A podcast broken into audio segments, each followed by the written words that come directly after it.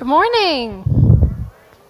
Welcome here. I was texting a lot of people to, we had someone back out for nursery, and I was texted, I don't know, a lot of people last night, and everyone was like, I'm in BC. And I was like, cool, so if this sucks, then we're fine, because no one's here. So I'm glad you're here. I'm glad people are here, because I texted so many people last night, and so many people are gone. So thanks for being here. Glad you're here. Uh, good morning. We are doing, as we saw, a series called Songs of the Summer. We're going through a few different books of the Psalms, uh, just kind of talking about a few different ones going through. And I don't know about you, but usually when I think about the Psalms, I think of them as uplifting. I think of them as encouraging. I think of them as somewhere to go if I need a pick me up of some kind. Um, but if you actually read through a lot of the Psalms, there's a lot of not so happy, not kind of feeling like it's lifting me up stuff in there. So, Psalms, songs, are a very significant part of our culture. I have a song for like every mood, every situation. If you're one of my close friends or family, like I burst out into song for anything and everything, especially Disney songs. I'm pretty sure my husband Colin feels like our life is a musical because I sing to him a lot and uh, he's never seen the sound of music, but part of me feels like maybe he doesn't need to because my reenactment is pretty good. It's pretty good. He's probably seen most of it just via me.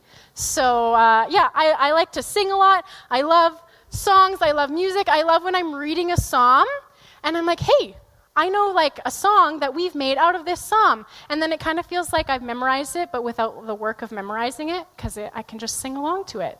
So, for example, Jon Foreman of Psalm 23, we did that last, last summer. We did Psalm 23 about a year ago. Uh, and so, reading through that, I was like, yeah, I know this. I can sing along to it. And it's just really, really awesome. And so, when I read something like Psalm 23, it's really easy when I read that for me to think, okay, this, I can see how that was relevant then. I can see how it connects to today. Psalm 23, one of the verses, surely your goodness and unfailing love will pursue me all the days of my life. I will live in the house of the Lord forever. It's awesome. It's encouraging. I can see how that made sense. And then sometimes you read Psalms that create a bit of tension when you read them. And of course, I decided that's the one that we're going to look at today. I thought that was a good idea. So, we're going to read a psalm that when you read it, it there's this a bit of tension when you read it, and maybe what we do with it today is a little bit less clear.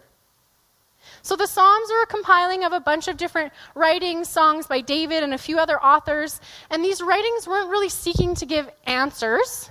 They were giving questions, they were giving thoughts, they were giving feelings, and bringing them towards just bringing them to God. They're full of the good and the bad and the ugly of the life of their authors, none of whom were trying to create a textbook on the character of God, but were simply coming before Him with what they had and what they knew and not really holding back.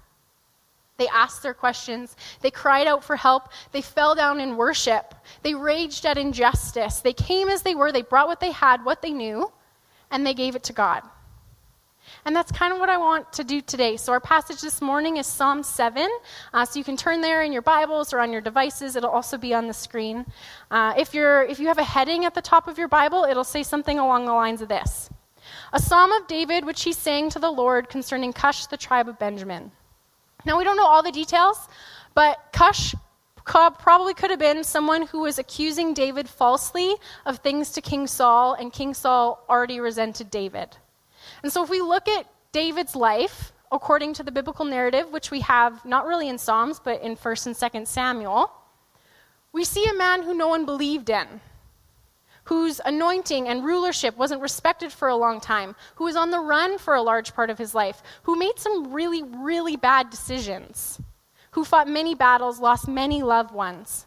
So it's kind of hard. It's hard to know the exact timing of each psalm, but we can know that David was a man with a lot of hardship and enemies. And this comes out in his writing and in his songs and his crying out to God. So, Psalm 7, David is crying out to God, and we're going to read this together. I come to you for protection, O Lord my God. Save me from my persecutors. Rescue me. If you don't, they'll maul me like a lion, tearing me to pieces with no one to rescue me. O Lord my God, if I have done wrong or am guilty of injustice, if I have betrayed a friend or plundered my enemy without cause, then let my enemies capture me. Let them trample me into the ground and drag my honor in the dust. Arise, O Lord, in anger. Stand up against the fury of my enemies. Wake up, my God, and bring justice. Gather the nations before you. Rule over them from on high. The Lord judges the nations. Declare me righteous, O God, for I am innocent, O Most High. End the evil of those who are wicked and defend the righteous. If you look deep, for you look deep within the mind and heart, O righteous God. God is my shield, saving those whose hearts are true and right. God is an honest judge. He is angry with the wicked every day. If a person does not repent, God will sharpen his sword. He will bend and string his bow. He will prepare his deadly weapons and shoot his flaming arrows. The wicked conceive evil. They are pregnant with trouble. They give birth to lies. They dig a deep pit to trap others, then fall into it themselves. The trouble they make for others backfires on them. The violence they plan falls on their own heads. I will thank the Lord because he is just. I will sing the praise of the name of the Lord Most High it's not exactly like the most encouraging psalm you'll read. There's a lot more encouraging ones out there, right? We tend not to read stuff like this very often. Stuff like, you know, those words in verse 12 and 13 that says, if a person doesn't repent, God will sharpen his sword, he'll prepare his deadly weapons. Those kind of verses, they don't really sit very well with us. Anger, enemies, justice. What do we do with this today? How on earth do we read this and respond and figure out what we're supposed to do with it? And sometimes I would rather just kind of leave those questions unanswered because it's a lot easier. But I realized that I can't do that. Because how we respond to stuff like this actually shapes what we believe it is that God is saving us from, what Jesus came to defeat, what the good news is that we believe Jesus has given us a mission to spread. Because if your good news is broken down, to be, if you don't accept God, you're his enemy. And Psalm 7 says that if you don't repent, he's angry with you and he's going to sharpen his sword against you, so watch out. You could easily read that through the Psalms and different parts of the Bible. You could conclude that is true, live your life, live your faith that way. But the problem is, that's not very good news. So today I want to kind of bring my own psalm before the Lord in our time together of my, my questions, my thoughts, my feelings as the Spirit leads me when I'm reading through Scripture about enemies and about how God calls us to respond. And like the Psalms, I'm not, I'm not going to be able to give you all the answers, but I'm just, I'm going to lay out what I know according to what I see in the whole of Scripture saying, and hope it gives us a bit of a clearer picture of an understanding of what Jesus saves us from and then what just makes the good news so good? So we're going to ask some questions together. First question How do we read Scripture, like our one today, Psalm 7, that's operating under the old promise, the old law, the Old Testament? This is a really, really big question. I don't have it all figured out. That's an understatement that I don't have it all figured out. But here's what I do have. In Matthew 5, Jesus addresses this very question.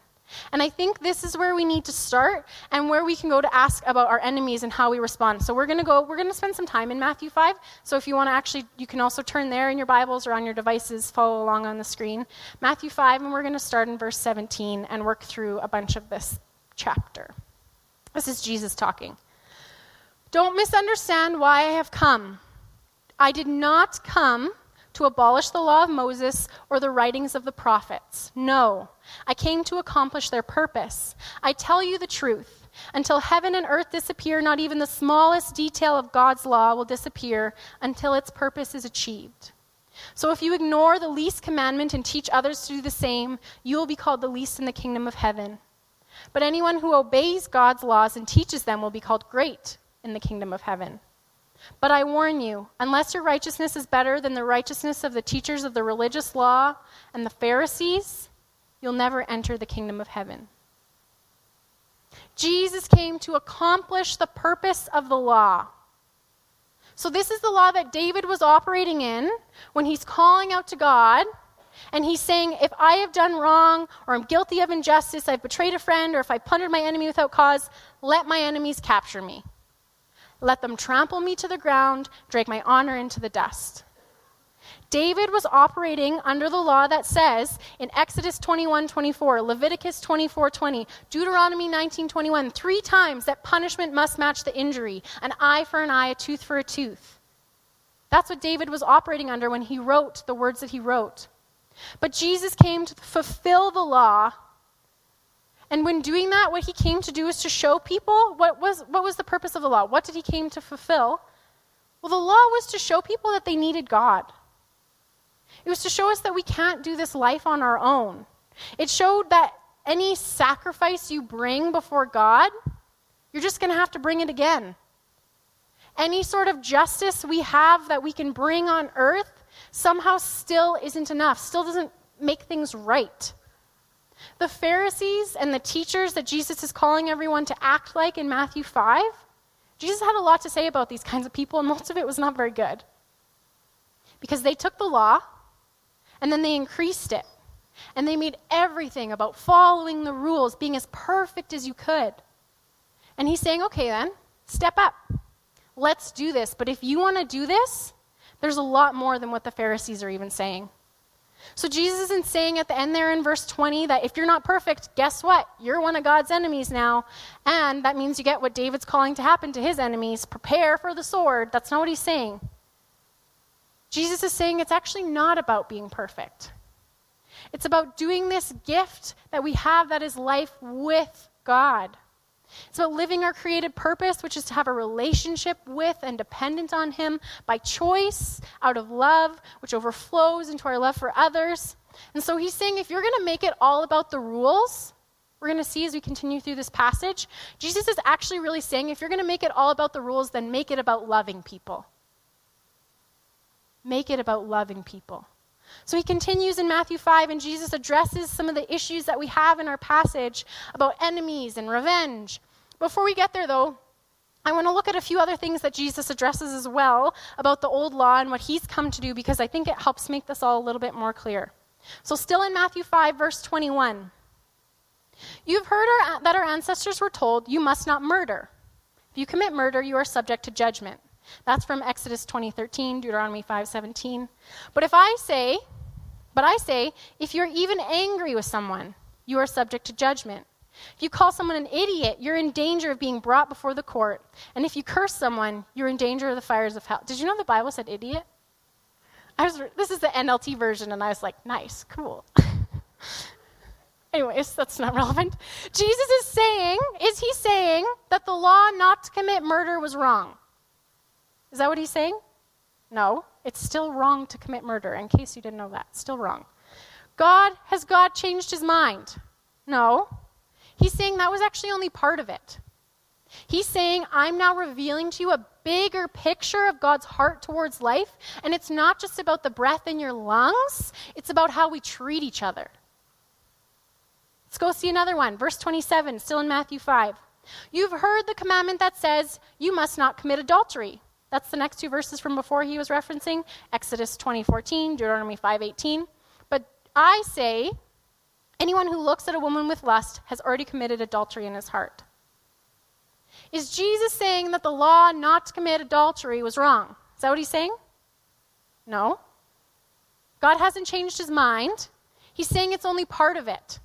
He's saying, I'm now revealing you to you a bigger picture of God's heart towards relationships and commitment.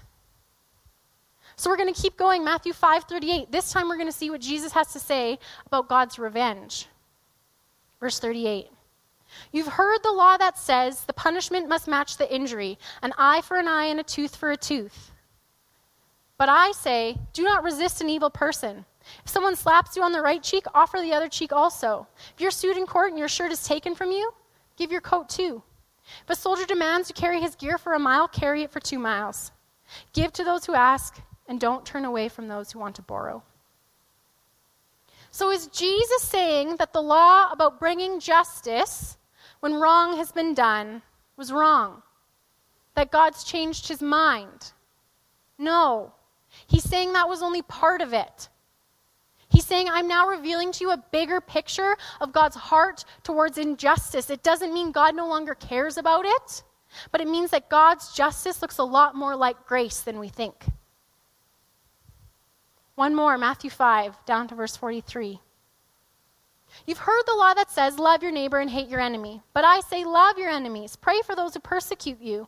In that way, you'll be acting as true children of your Father in heaven. For he gives his sunlight both to the evil and the good.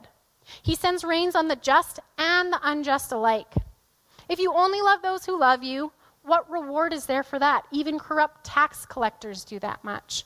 If you're kind only to your friends, how are you different from anyone else? Even pagans do that. So, is Jesus saying that the law to not be okay with people who commit evil is wrong? That God's changed his mind about that? No. He's saying that was only part of it. He's saying, I'm now revealing to you the bigger picture of God's heart towards all people, even those who might be our enemies. God's justice is far more radical than we can ask or imagine. And if you've got an issue with God showing more grace than you think He should, I would argue that you've got some bigger issues to address in your heart. Because Jesus did not come to condemn the lost and the sick, he came to save them.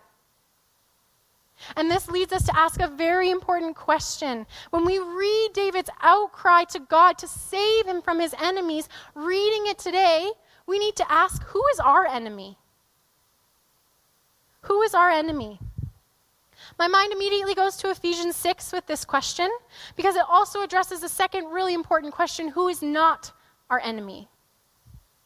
So we're going to look at Ephesians 6, starting at verse 10. A final word Be strong in the Lord and in his mighty power. Put on all of God's armor so that you will be able to stand firm against all strategies of the devil. For we are not fighting against flesh and blood enemies, but against evil rulers and authorities of the unseen world, against mighty powers in this dark world, and against evil spirits in the heavenly places. Ephesians 6 shows us that the enemy is not people. The enemy is not the person who has wronged you, the person who has wronged your family. Listen again, Psalm 7:14, the wicked conceive evil, they're pregnant with trouble, they give birth to lies. That's reproduction language. The enemy's favorite tactic is to take what's true and then twist it just slightly. So where do you think that he got the idea to re- reproduce and grow his mission through people? The enemy works through people, yeah. He tempts people, yeah. People choose to say yes to the enemy, to be a part of his kingdom, but the enemy is not people. The enemy is actually the unseen, demonic, spiritual world, and he is real and he is working. And what a perfect strategy to make himself look like people. Do not be deceived. He's been deceiving since the beginning. Do not be deceived. The enemy is not people. There's a lot we could do with this with Ephesians 6. We could do a whole sermon, sermon series on Ephesians 6. There's a lot there. But I want to go back to David's outcry to God to defeat his enemy. So, our next question I want to ask is how does God call us to respond to people who we would see as our enemies? Paul, who wrote the letter to the Ephesians, who's writing this that we just read in chapter 6, he continues, and he calls us actually to respond to our enemies in this way. Therefore, Therefore, meaning understanding that the enemy is not people, but the unseen world. Put on every piece of God's armor so you'll be able to resist the enemy in the time of evil. Then, after the battle, you'll be standing firm. Stand your ground, putting on the belt of truth, the body armor of God's righteousness. For shoes, put on peace that comes from the good news so you'll be fully prepared. In addition to all those, hold up the shield of faith to stop the fiery arrows of the devil. Put on salvation as your helmet. Take up the sword of the Spirit, which is the word of God. Pray in the Spirit at all times, in every occasion. Stay alert. Be persistent in your prayers for all believers everywhere. And pray for me too. This is Paul. Ask God to give me the right words so I can boldly explain God's mysterious plan that the good news is for Jews and Gentiles alike. I am in chains now still preaching this message as God's ambassador, so pray that I'll keep on speaking boldly for him as I should. Those last two verses are really important because Paul's not writing this from a comfy office chair. He's writing this in chains, in prison, and it was not a very nice prison. Paul, like David, was a man with enemies, but Paul, unlike David, was living after the risen Christ. After God came to fully reveal himself in Jesus, after Jesus had come to accomplish the purpose of the law, as we read in Matthew 5, and that changed things. Paul responds to injustice not with cowering down and giving in, not with saying it's okay, but with boldness that stems from love. The enemy is not people. God does not call us to take up arms, to put on literal battle gear, but to equip ourselves with Him. Ephesians 6 says the armor of God is truth, peace, salvation, faith, staying firm in the Spirit. It's no accident that Paul used armor language to fight enemies because we're in a battle. That's true. We are in a battle. But he didn't give a battle cry with swords, he cried out for faithfulness and steadfast prayer. God, Jesus did not come to defeat people, He came to save people. We may have people we consider our enemies. David did, Paul did, you might. But even the worst of our enemies, the worst people in the whole world that we can think of, they, as human beings who are created in the image of God, just as you and I, are not who Jesus came to defeat. The enemy is not people. The enemy is unseen, yes. But it doesn't mean we can't see the work that's being done by the enemy. It doesn't mean the enemy is not active as clear as day. We can see addiction. We know it's there. But can we actually see it? We can see the workings of it. We know it's a battle to get through addiction. We don't blame a person for succumbing to addiction. They need to be held accountable for choices and actions that have contributed to a problem, yes. But we know that addiction isn't just making poor choices. We know that addiction is powerful, dark, unseen. Can't ignore it. It takes work. It's a fight, and it's not a fight that can be done alone. So we can't see the enemy. But the enemy is there, and it's a battle to get through it. And we don't blame a person for succumbing to the enemy. Do we need to be held accountable? For our choices and our actions that have contributed to problems, yeah, but we need to know that it's more than just making poor choices. The enemy is powerful and dark and unseen, and we can't ignore it, and the fight can't be done alone. You need to be equipped for the battle. And so, if you can't see the workings of the enemy, which is sin, and when I say sin, I'm not saying like the bad stuff that you've done, yeah, it's part of it. But sin is anything that's outside of our created purpose, anything that turns us away from God, that breaks shalom, that breaks that perfect relationship with us and God and each other and ourselves. The enemy, which is sin, brokenness, death, if you can't see that as the enemy, maybe you've made yourself blind to it. Maybe you think you've blocked out the enemy with the comfort, comforts of the upper middle class life that most of us in this room live. And if you've done that, it can be really, really hard to see that you need a Savior and to understand what makes the good news so good. Because if all you've got to say to someone on why they should follow Jesus is an appeal to the afterlife, you don't get it. Jesus saves for right now. The good news isn't something that is going to happen, it is happening right now. Right now. So stop searching for the one day kingdom because you're going to miss the one that is in front of you right now that has been here the whole time. The kingdom that Jesus came to inaugurate. The kingdom is already not yet. So, yeah, we live in tension and anticipation, yeah. But if that's only where you live, be careful not to miss what puts the tension there in the first place, which is the fact that the kingdom is fully accessible right here, right now. Jesus has saved. It is finished. The enemy has been defeated. Sin and death still exist, yeah, but they no longer reign. Sin and death still happen, but it holds no grip on me, and that's the good news. And it is right now. Don't be blind to the battle, don't miss the kingdom. Because while Christ is on the throne now and forever, and we can be confident in that, the enemy is unseen and still working, still pulling us away from the kingdom. And so for me, that looks like self sufficiency. It looks like independence. It looks like knowledge, especially knowledge of the Bible. It's securities that I've built up. It's progress that makes me feel like I don't need saving. That blind me from seeing the enemy working right in front of me. We need saving. So, how do I respond to people who look like my enemies? How do I respond to injustice? Jesus calls us to meet injustice with love. Matthew 5, 46 to 47 again. Love your enemies. If you only love those who love you, what reward is there for that? Even corrupt tax collectors do that much. Even corrupt politicians do that. Even corrupt businessmen do that. If you're only kind to your friends, how are you different from anyone else? Even pagans do that. Even the person who's hurt you does that. If your understanding of justice looks more like revenge than grace, you are not living in the freedom of Jesus. God's justice isn't just spiritual. The good news doesn't only become good news when life is easy.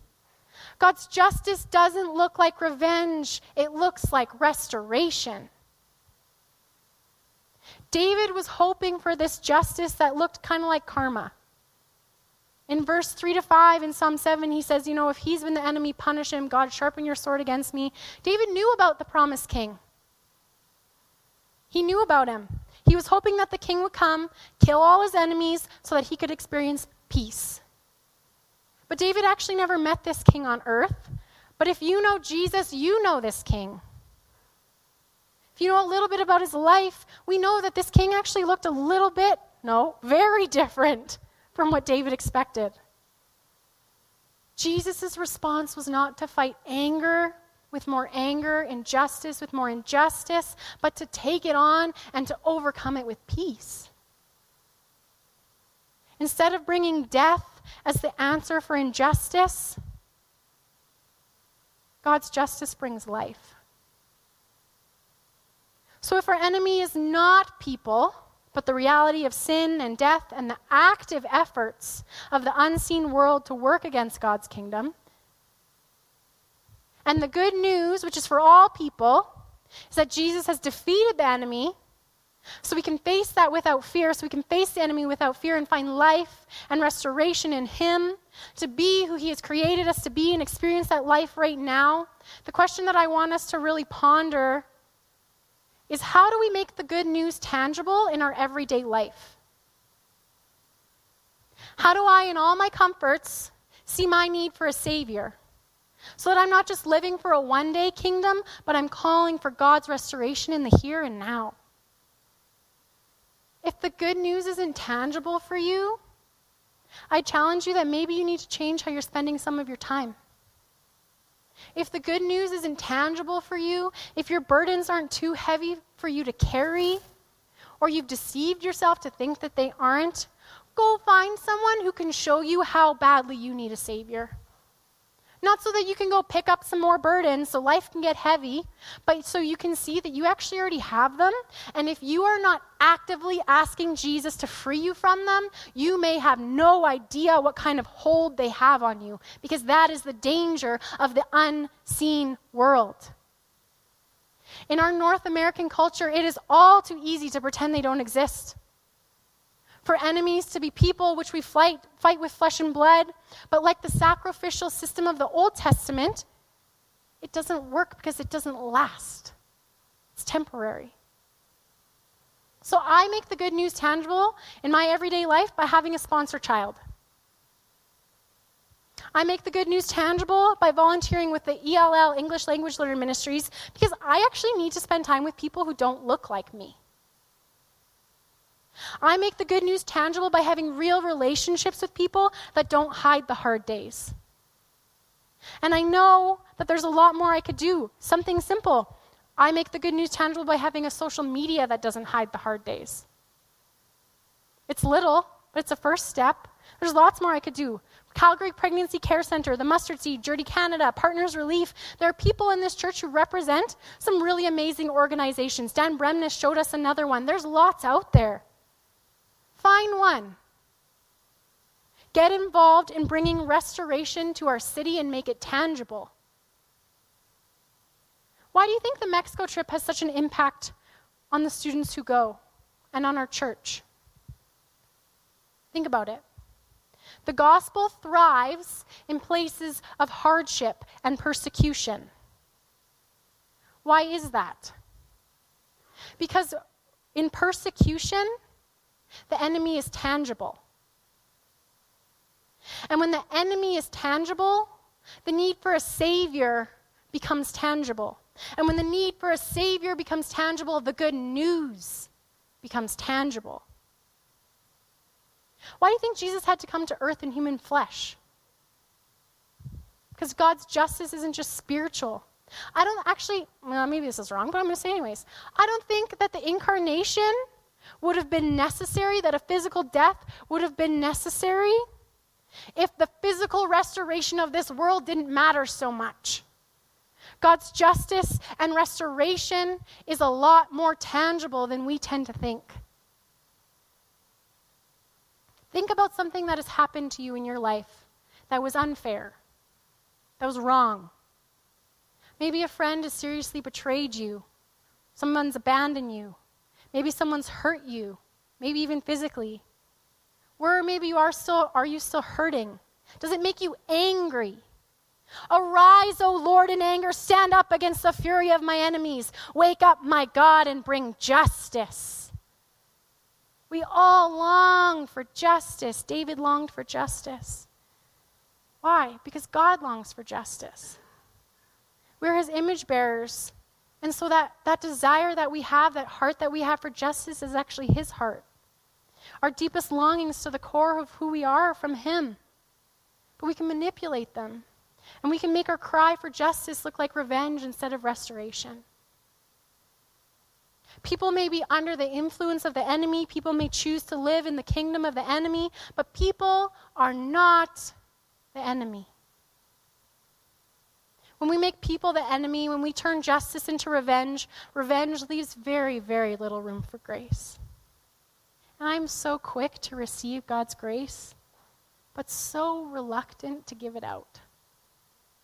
Because I could never be God's enemy. But every time I say yes to my own kingdom instead of God's, I actually am making myself his enemy. Every time I say yes to my temptations to be selfish, to the unseen world at work, I'm making myself God's enemy. And I know that God still accepts me. I know if I turn to Him, He'll accept me with open arms. I just hate the thought that He'd do it for anyone else that I don't think deserves it or deserves it less than I do. It's pretty twisted when I actually say it out loud. God hates evil. He hates injustice. He hates that you have been hurt. It makes them angry. But not in the irrational, emotional sense that we've come to experience anger, but the way that a parent who loves their child gets angry when their child makes a poor choice. Or maybe you see a good friend or a family member making poor choices. You get angry because you love them so much. And you know that the poor choices that they're making are going to have an impact on them. That there's going to be consequences, and you can't always protect your child or your friend or your family member from those consequences if they aren't willing to stop. There are consequences from turning away from God. We see that in Psalm 7. The wicked conceive evil, they're pregnant with trouble, they give birth to lies, they dig a deep pit to trap others, then fall into it themselves. The trouble they make for others backfires on them. The violence they plan falls on their own heads. And this isn't karma, this isn't an eye for an eye, but when we turn away from God, we're turning away from our created purpose. And there are consequences for that. But that's a choice that God gives us. He doesn't force us to turn to Him. He respects our choices. He fights for us. He's always reaching out a helping hand, but we actually have to choose to take it. God's justice is good and fair. It doesn't look like revenge, it brings restoration. It's beautiful, it's full of hope, it's the good news. Will you accept it? Because you have a choice to do that or not. You have a choice to say yes to God's grace, to laying down your own kingdom and the false comforts of the unseen world, and saying yes to God's kingdom, or not. You can say no. God will not force you to accept Him. He will not force you to allow Jesus to be your advocate. If you want to speak for yourself, that's your God given choice independence. But that's a dangerously unseen place to live. You can live there if you want. God's not going to stop you because He values your will to choose Him, your genuine love more than anything else. He genuinely loves you, which means He will not force you to love Him back. Will you accept God's justice? Do you trust Him enough to trust that He always says yes to those who genuinely call out to Him? Will you let Him restore you to be who you were fully created to be, to flourish in ways you can't even imagine, all because you accepted your need for a Savior? And if you'll accept God's justice, will you give it? I feel like there's a lot of people in this room who God is inviting to take an, an action step of some tangible restoration. Maybe you need to let go of some of your comforts. Maybe if there's something kind of in the back of your mind, a comfort that's nudging you, making you feel a little bit uncomfortable, that thing that you're like, not that. Pray into that. Ask someone around you to pray for you. See what God's trying to say in that. Maybe you need to contact Janice at the Pregnancy Care Center, Kendra with the mustard seed, Greg with partners. Maybe you need to go on the El Salvador trip in the fall to take a step, to wake yourself up to the needs around you, to the need for a Savior, and bring some restoration. Maybe you need to give forgiveness that you've been withholding because you're scared that if you give forgiveness, it'll leave your situation unjust. Because if you've been hurt, the situation actually is already unjust. Justice doesn't ignore the wrong that's been done, but it also doesn't add to it. I don't know what God's calling you specifically, personally, to do, but I do know that He's calling all of us to build His kingdom right here, right now. And it's tangible. Will you dare to hope that His justice goes beyond you? That you can be a vessel of tangible restoration that brings the kingdom of God right now? When I consider God's justice, I'm so grateful to know that it's not my decision to decide how to judge everyone. I don't want to make that call. When I consider God's justice, I'm so grateful that His fairness isn't limited like our justice system to an eye for an eye economy. I'm so grateful that God defends the righteous. He looks deep within the mind and heart. O righteous God, He is my shield, saving those whose hearts are true and right. God is an honest judge. God knows each of our hearts. There's no chance of God messing it up, of anyone being falsely accused before God. He knows your heart. When I consider God's justice, I am grateful to know that God has given me grace. Because I've turned from God. But Jesus is our advocate. And when we invite and allow Jesus to be our advocate, he takes on our sin and he hands back grace. And I am so grateful that God's love extends grace in greater ways than I can even imagine or hope for. I hope for God's justice, which means I hope not for revenge, but restoration. And I hope that for my enemies too. Psalm 7 closes, and I'll close with this as well. I'll thank the Lord because he is just. I will sing the praise to the name of the Lord Most High. Let's pray. God, you are so good. And we confess that often we try and make you look like us instead of the other way around. We try and make your justice look like our justice. We try and make our desire for revenge what you want. So we pray that you would soften our hearts to the people around us, to the people who have hurt us, to respond to them in ways that don't make what's been wrong okay, but actually fight it with love, that fight it with your armor peace, faith, steadfast prayer. Give us the courage to fight that battle. Give us the courage to be willing to see the unseen world and not make ourselves blind to it. Give us the courage to see it so we can fight it and help us make your kingdom tangible right here, right now. In Jesus' name, amen.